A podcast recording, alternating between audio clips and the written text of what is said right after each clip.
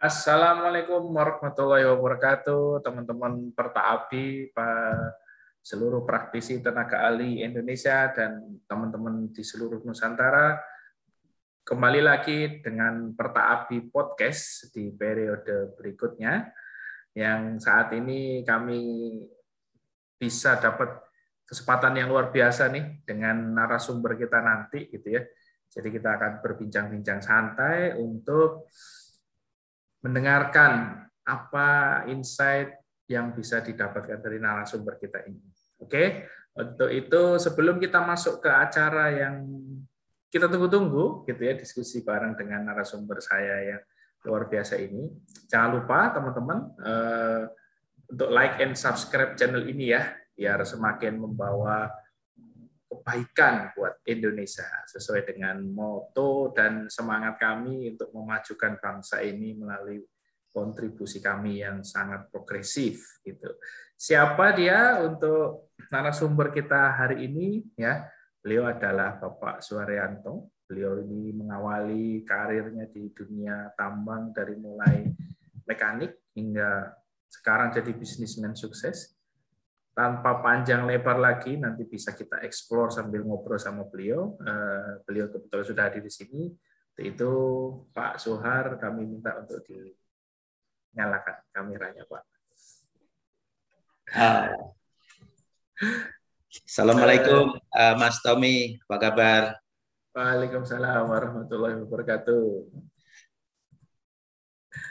Salam salam apa ini Pak? Salam pertapi ya Pak ya. Salam pertapi, bisa. bisa gitu ya. Oke, terima kasih Pak Suhar atas waktu dan kesempatannya. Ini Pak Suhar untuk siang hari ini ya Pak ya. Saya tahu jadwalnya sibuk banget. Terima kasih, terima kasih.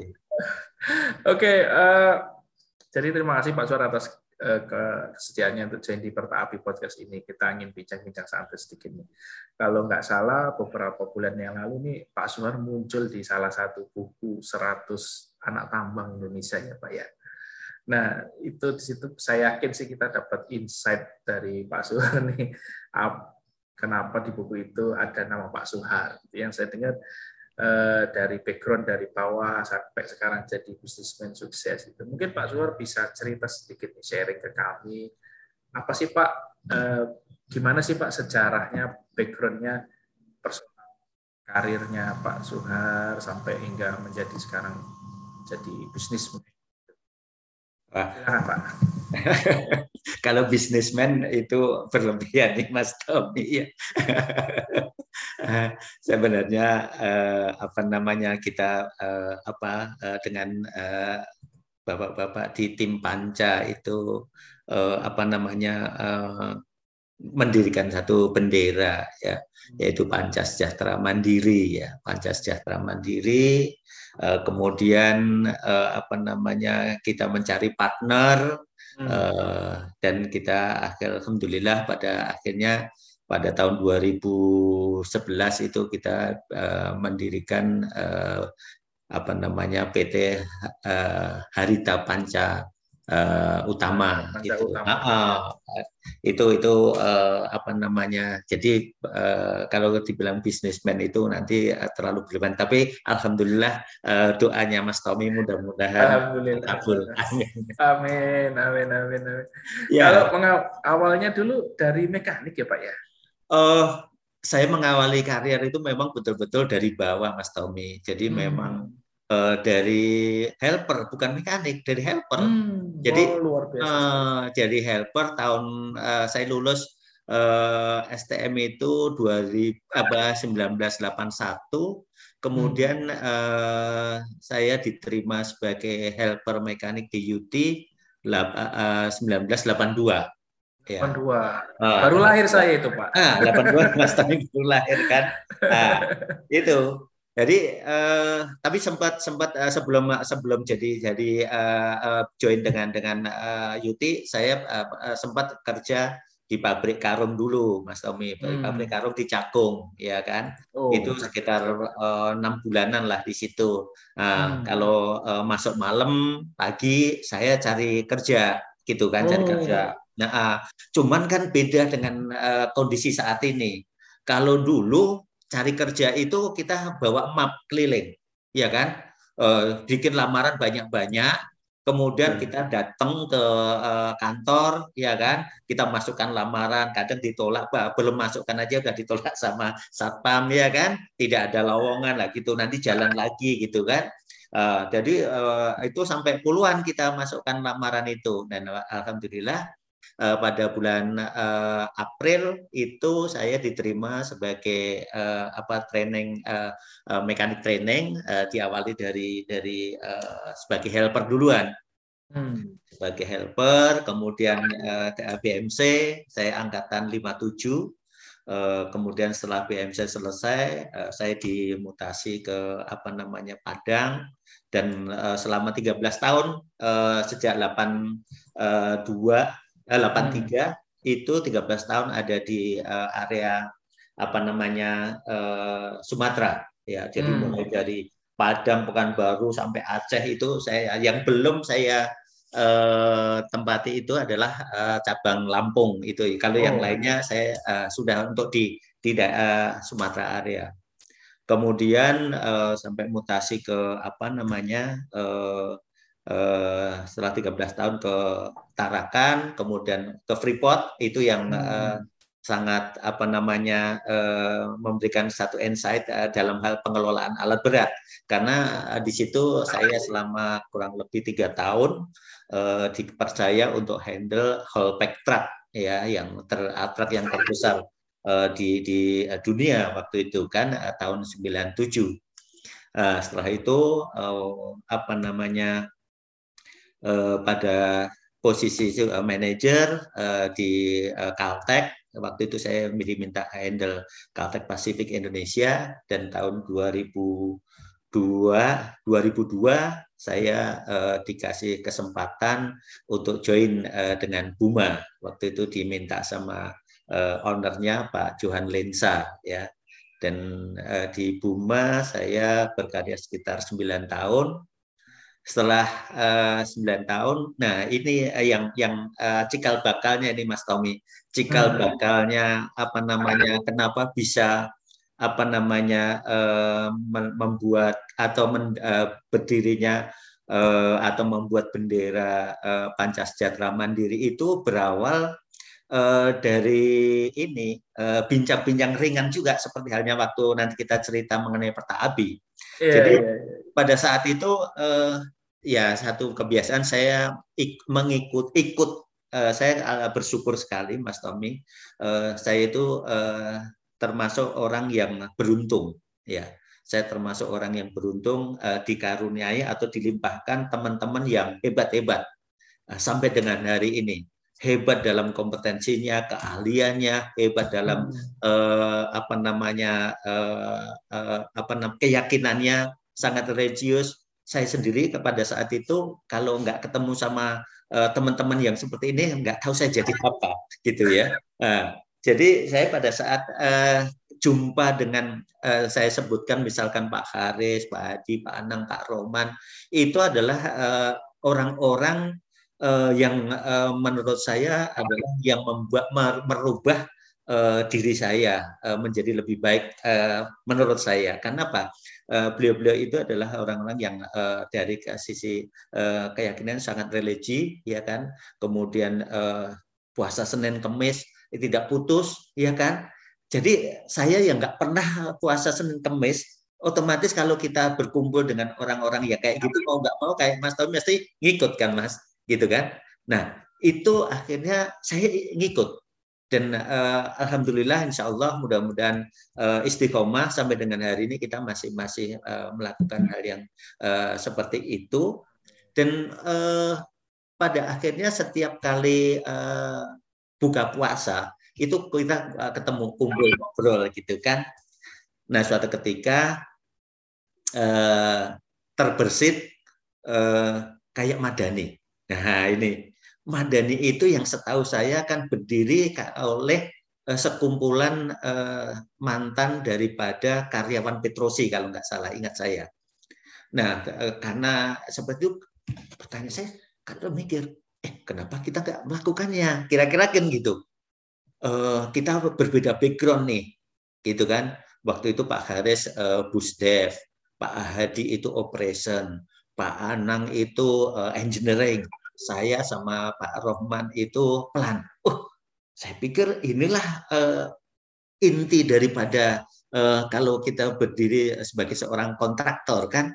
Uh, ini menurut saya operation Busdev, uh, produksi sama uh, plan ini adalah uh, inilah intinya saya pikirkan kenapa nggak kita uh, membuat bendera kira-kira gitu kan eh, padahal itu tuh eh, terbersit begitu saja. Padahal kita nggak tahu caranya gimana. Saya loh terutama saya.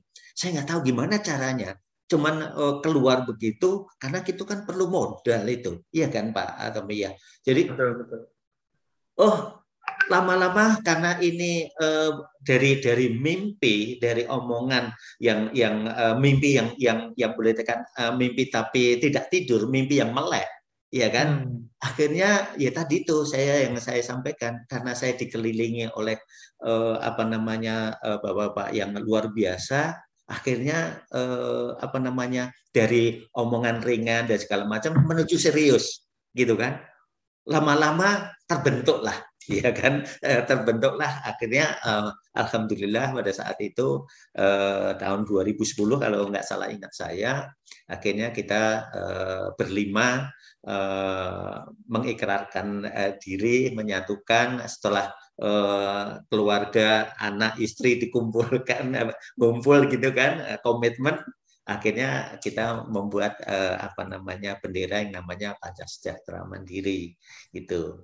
Nah, setelah itu tentu ini enggak kita nggak modal kan eh, tahu sendiri kan namanya karyawan kan ya kan namanya karyawan oh, padahal kalau mau jadi kontraktor itu kan bukan sesuatu yang uh, mudah uh, dengan dengan modal yang harus kuat gitu kan. Nah dari situ maka kita mencoba cari partner mencoba cari partner ke sana kemari presentasi ke sana kemari apa yang kita punya apa yang kita bisa apa pengalaman kita gitu kan. Nah beberapa calon partner kita sudah deketin kita apa dan pada akhirnya alhamdulillah eh, pada tahun 2010 akhir dan 2011 awal ketemulah kita dengan partner yang namanya salah satu pemilik Harita itu yaitu dengan Pak Gunawan ya. Dan pada saat itulah berdiri yang namanya PT HPU atau Harita Panca Utama. Dan dulu namanya masih Harita Panca Utama, belum Harmoni Panca Utama. Nah, sekilas eh, perjalanannya eh, seperti itu, Mas Tommy. Luar biasa sekali, Pak ya. Hmm. Tapi saya yakin sih sebenarnya meskipun itu obrolan santai gitu ya Pak ya. ya. Tapi saya yakin sih Pak Suwar dan teman-teman itu pasti sudah punya masing-masing punya mimpi begitu ketemu kebetulan klub gitu ya Pak ya. Iya betul betul. Luar biasa.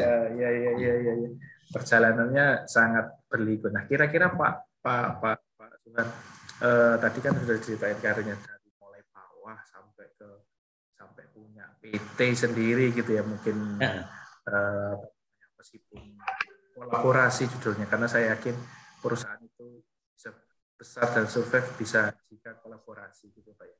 Nah, dalam perjalanan itu mungkin bisa diceritakan Pak satu dua cerita challenge terbesar dari pertama pada saat karir tadi sempat disinggung e, mencari kerjanya gitu. Nah, ada lagi nggak Pak ya dari situ dan juga mungkin dari dari setelah 2010 ya Pak ya setelah pendirian Hari ya, Utama itu. Mm -mm. 2011. Apa Pak 2011 challenge terbesarnya Pak yang pernah Pak Suhar rasakan itu di dalam karir maupun dalam uh, owner perusahaan seperti itu Pak. Ya, kalau challenge challengingnya ya, yang men-challenge ya. Yang yang paling Bapak rasakan paling jadi challenging dan akhirnya Bapak bisa hadapi dan lalui seperti itu Pak. ya, sebenarnya kalau kalau yang eh, apa namanya uh, dalam situasi dan kondisi uh, kalau kita bicara mengenai setelah uh, di HPU ya di setelah di HPU hmm. itu uh, kan pasang surutnya kan sama-sama kita ketahui ya Mas Tommy ya. Hmm. Uh, kita uh, di uh, karena bisnis utamanya itu adalah uh, sebagai kontraktor batu bara dan kita pernah mengalami dua kali yang namanya res resesi ya, krisis, krisis ya, dua kali dan pada saat itu memang uh, cukup berat ya. Karena uh, utilisasi alat itu pada saat itu hanya 40 persen ya. Dan sementara kewajiban kita uh, ke pihak leasing bank itu kan tidak boleh uh, tidak bisa ditunda ya kan? Hmm. ditunda mau nggak mau ada sanksi lah kira-kira gitu. Nah apa yang mesti uh, kita lakukan pada saat itu memang banyak yang harus kita lakukan. Salah satunya efisiensi ya kan? Kita hmm. harus melakukan berbagai macam efisiensi banyak yang harus kita lakukan salah satunya misalkan ya eh, penggunaan oli itu penggunaan oli itu sampai dengan hari ini Mas Tommy saya itu tidak membolehkan tidak eh, memplaningkan eh, oli untuk final drive sama diferensialnya 785 Mas Tommy saya menggunakan oli bekasnya transmisi karena di sini transmisi kan tidak ada pembakaran, tidak ada proses pembakaran. Selama oli transmisi itu masih hasil SOS-nya setelah 1000 jam dipakai, hasilnya apa hasil uh, uh, SOS-nya itu masih A, maka setelah kita lakukan kini loop, kita pakai di diferensial sama final drive. Padahal di final drive dan diferensial itu sendiri kan juga tidak ada ada pressure segala macam jadi hanya hmm. splasing kan yeah, yeah. selama olinya itu bagus bersih maka nggak ada isu hmm. beda halnya kalau misalkan uh, pakai oli hidrolik karena di situ begitu uh, kena panas akan uh, ada perubahan ya kan? Hmm. nah sehingga kalau tadi apa diferensial sama final drift itu nggak nggak masalah karena itu uh, splasing. Itu salah satu efisiensi uh, yang yang uh, dilakukan uh, oleh plan kemudian uh, pada saat itu uh, sudah waktunya harusnya general overhaul atau PCR hmm. karena pada saat itu HM-nya eh, sudah 18.000. Harusnya kalau ngomong eh, sesuai standar itu kita harus ya. lakukan. Eh, ya, ya. saya beranikan untuk melakukan prolong. Hmm. Kita lakukan prolong, tetapi dengan proses tidak serta merta kemudian kita biarkan setiap uh, eh, 2000 jam sejak 18.000 jam jadi pada HM 20.000 kita coba bongkar uh, kita overhaul kita lihat terutama engine. Eh ternyata uh, masih oke, okay, bagus. Berarti yang lain uh, jalan. Iya, iya, iya. Tetapi untuk menuju ke sana memang ada banyak uh, hal yang kita lakukan. Salah hmm. satunya tidak boleh overheat. Ya kan? Tidak boleh ada overheating. Kemudian tidak boleh overload. Grid mesti sesuai. Ya. Kemudian ya, apa namanya download harus uh, setiap uh, minggu itu harus dilakukan. Jadi banyak tidak hanya bisa dilakukan oleh pelan saja, tetapi hmm. harus uh, dilakukan oleh seluruh uh, daripada yang terkait misalkan dari engineering, dari produksi kita harus uh, ikut uh, karena ini project gitu kan. Hmm.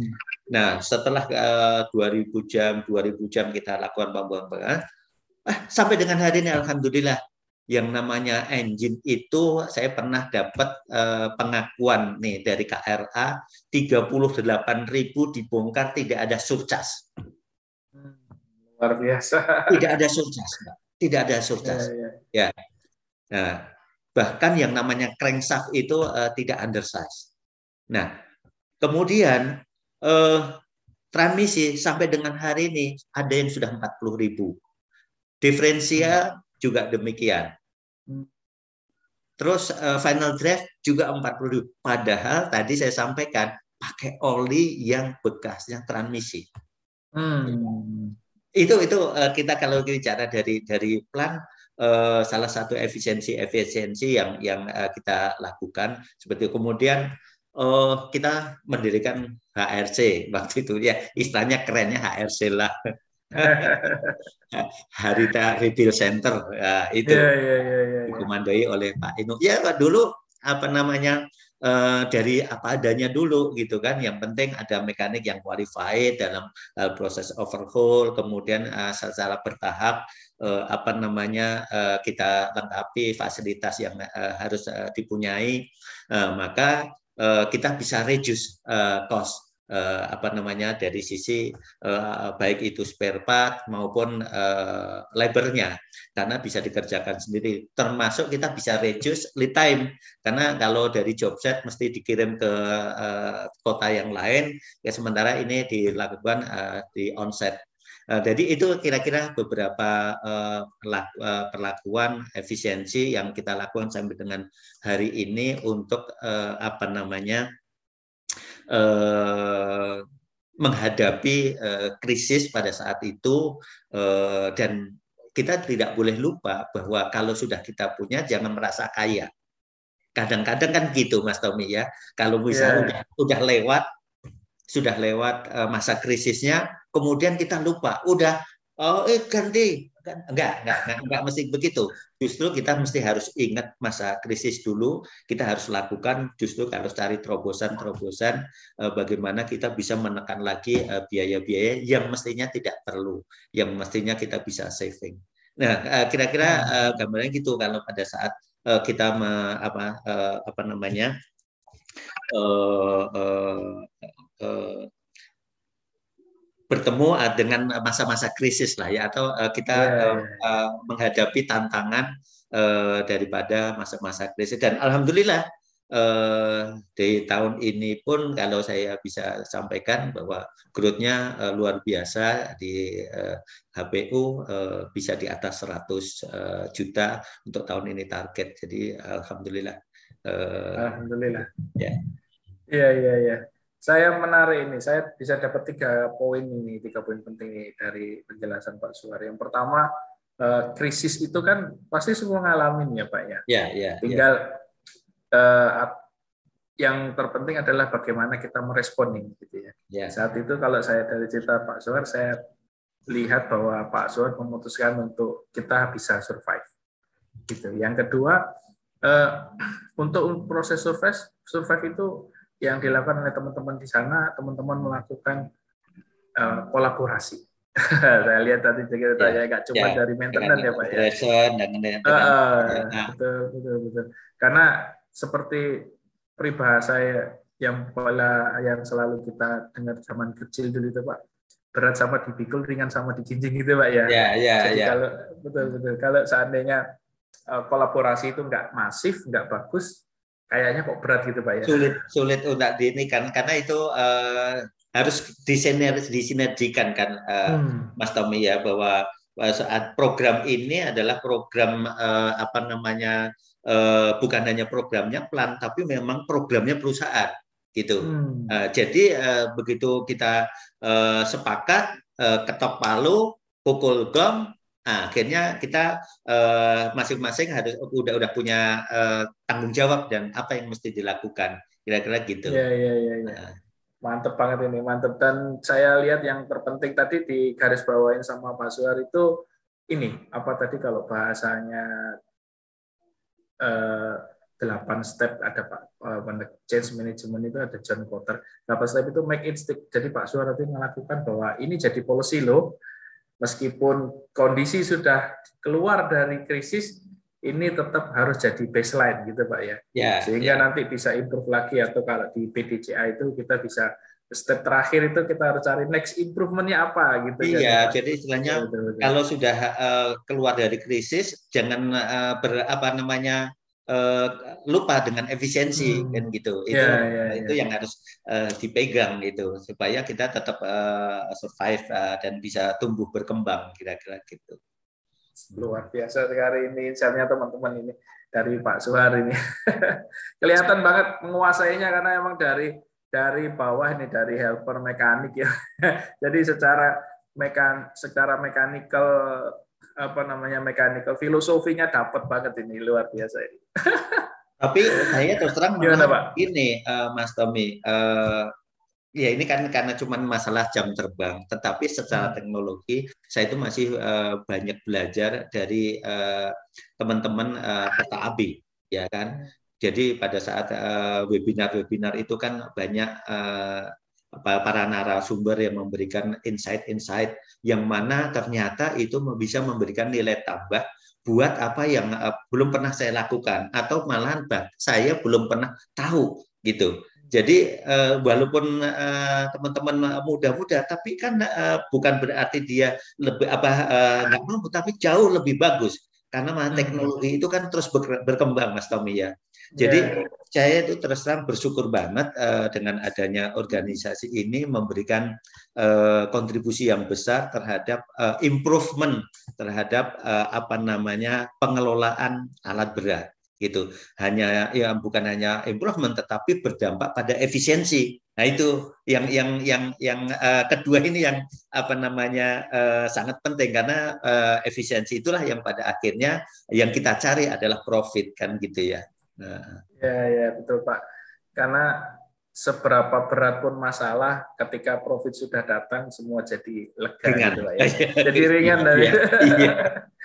iya iya iya betul betul luar biasa ini iya. Pak jadi eh, ngomong-ngomong tentang perta api nih Pak selain apa namanya saya Pak Suar ini kebetulan juga jadi dewan pembina nih teman-teman semua di perta api ini gitu kan nah apa sih Pak harapan eh, atau mungkin keinginan Bapak gitu ya atau barangkali kalau boleh saya bilang arahan gitu atau mimpi terkait dengan adanya pertapi karena kalau bicara organisasi profesi itu kan banyak ya Pak Suharya. Ya. Nah, yang menspesifikkan untuk eh, khusus untuk eh, alat berat karena memang kita tahu alat berat kan uh, high aset ya Pak ya. Hmm. Sangat mahal dan juga harus di manage dengan bagus biar bisa ngasih return yang bagus. Nah, apa sih Pak Pak Suar sebagai Dewan Pembina Perta Api ini harapan ke depannya untuk Perta Api gitu Pak? Ya, baik Mas Tommy. Ya, Pak. Kalau Perta Api ini eh, apa namanya awal-awalnya ini juga sama dengan kayak kita eh, pada saat itu eh, mendirikan eh, eh PSM atau eh, Pancasila Mandiri. Pada saat itu saya bincang-bincang sama Pak Roman. Itu kembali lagi eh, Mas Tommy. saya di, di, di apa namanya uh, dikaruniai uh, atau saya uh, sebagai orang yang sangat beruntung dapat teman-teman yang yang pinter-pinter gitu kan.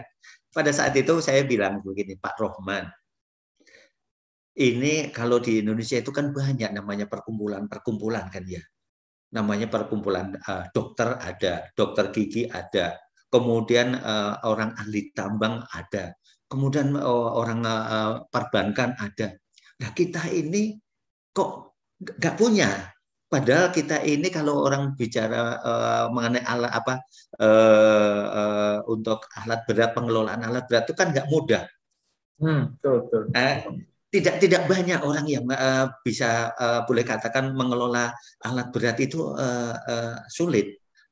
Gimana kok kita sampai nggak? Nah dari bincang-bincang yang uh, tadi itu akhirnya terus uh, berkembang berkembang. Akhirnya oh kita uh, ya tadi uh, apa namanya coba di ketemulah rekan-rekan semua dan akhirnya lah uh, jadi alhamdulillah jadi uh, ada yang namanya uh, perta api perkumpulan uh, apa uh, uh, tenaga ahli alat berat. tenaga ahli alat berat Indonesia ya. Dan uh, tentu harapannya bukan hanya sekedar uh, kita nice to have ya istilahnya ya. Uh, yang penting ada mereka punya, kita punya, oh kita juga ada loh. Bukan hanya sekedar itu, tetapi salah satu tujuannya adalah bagaimana kita bisa berkontribusi ya. Turut istilahnya kalau uh, kerenannya mencerdaskan kalau kan atau mencerdaskan uh, terutama tenaga ahli uh, alat berat di Indonesia yang mana bisa bersaing ya bisa bersaing uh, dengan tenaga ahli uh, dari luar negeri. Karena bagaimanapun uh, dengan teknologi yang uh, berkembang pesat ini itu bisa-bisa tenaga kita tenaga ahli kita itu bisa tergeser ya bisa tergeser bisa tergeser oleh tenaga ahli asing ya kalau kita tidak mengimprove terkait dengan kompetensi kita Nah, dengan adanya Pertaapi ini karena uh, terdiri daripada insan-insan yang berkompeten di bidangnya dan berkontribusi baik itu melalui tulisan, kemudian melalui webinar, melalui seminar-seminar, maka saya meyakini uh, kompetensi daripada tenaga ahli uh, kita akan bertambah lebih baik tentunya. Dan saya meyakini tenaga ahli kita itu tidak kalah uh, Mas Tommy dengan uh, tenaga ahli asing ya. Hmm. Terus terang aja karena saya juga sudah membuktikan ya pada saat uh, saya bertugas di uh, Freeport itu tenaga ahli kita itu walaupun uh, boleh dikatakan uh, pada saat itu uh, uh, ada mekanik yang uh, jebolan D3 yang baru tetapi ilmunya tidak kalah ya dari hmm. sisi uh, troubleshooting gitu kan kadang-kadang malah uh, ngerjain itu, uh, dikerjain itu, uh, mau tahu uh, sampai mana kemampuannya. Itu saya kalau sampai jadi ini, kalau ingat uh, ketawa gitu kan. Karena kalau ada tenaga ahli asing yang baru itu dikerjain itu sama mereka-mereka. Tetapi maksudnya bukan dikerjain, pengen tahu kemampuannya sampai seberapa. Kalau misalkan apa, akhirnya kita bisa belajar juga gitu. Tetapi uh, dalam hal ini saya meyakini tenaga ahli kita, saya bangga dengan uh, uh, tenaga ahli uh, Indonesia, mekanik Indonesia luar biasa. Jadi dalam hal ini uh, ekspektasi daripada saya selaku uh, Dewan Pembina Pertaabi adalah uh, apa namanya bisa berkontribusi uh, lebih maksimal lagi terhadap bangsa dan negara Indonesia terutama melalui tenaga ahli alat berat di Indonesia supaya tidak tergeser ya. Supaya tidak tergeser bahkan bisa mendominasi. Kita harus bisa eh, menjadi tuan rumah di negara sendiri. Jangan sampai kita iya. malah dijajah. Eh, dijajah dalam hal mengenai pekerjaannya ya. Eh, siap, itu siap, siap. jadi eh, intinya itu eh, Mas Tommy pada eh, apa namanya eh, mimpi dan ekspektasi eh, daripada Eh, saya eh, sebagai Dewan Pembina eh, mudah-mudahan ini bisa berlanjut, berkembang, ya diketahui banyak orang, banyak orang bisa membutuhkan ya hmm. tenaga ahli dari apa perkumpulan kita ya baik itu dari sisi sharing atau apa pun atau sebagai konsultan ya karena memang apa namanya untuk mengelola sebuah peralatan itu tidak mudah dan uh, di tempat kita inilah kumpulan dari tenaga-tenaga ahli yang mereka butuhkan. Kira-kira gitu. Iya, yeah. luar biasa Pak Pak Zuhar untuk uh, harapan dan insight-nya ya. Ini terakhir nih Pak Zuhar minta minta yeah. satu aja satu uh, mungkin kalimat motivasi dari Pak Suhar yang Pak Bapak yakini juga buat kami semua nih, terutama teman-teman Pertaapi semua yang nanti akan menonton channel YouTube ini. Apa Pak kira-kira satu kalimat motivasi yang jadi insight juga buat Bapak? Ya. Jangan takut bermimpi. Oh. Tetapi bermimpi itu jangan pada saat tidur, tapi bermimpi pada saat melek. Karena bermimpi eh, saat eh, tidur itu adalah bunga tidur, tapi kalau mimpi pada saat kita melek itu adalah tujuan daripada atau harapan yang akan kita uh, capai. Itu. Luar biasa sekali. Saya sampai merinding teman-teman ini mendengarkan uh, kalimat yang powerful dari Pak Suhar itu. Pak Suhar, uh, terima kasih Pak untuk sessionnya pada hari ini. Mudah-mudahan kita bisa sama-sama nih dengan insight dari Pak Suhar ini bisa jadikan kita jadi lebih baik lagi ya Pak ya. Terima kasih banyak Mas Tommy. Iya. Terima kasih Pak. Terima kasih. Terima kasih. Waalaikumsalam warahmatullahi wabarakatuh.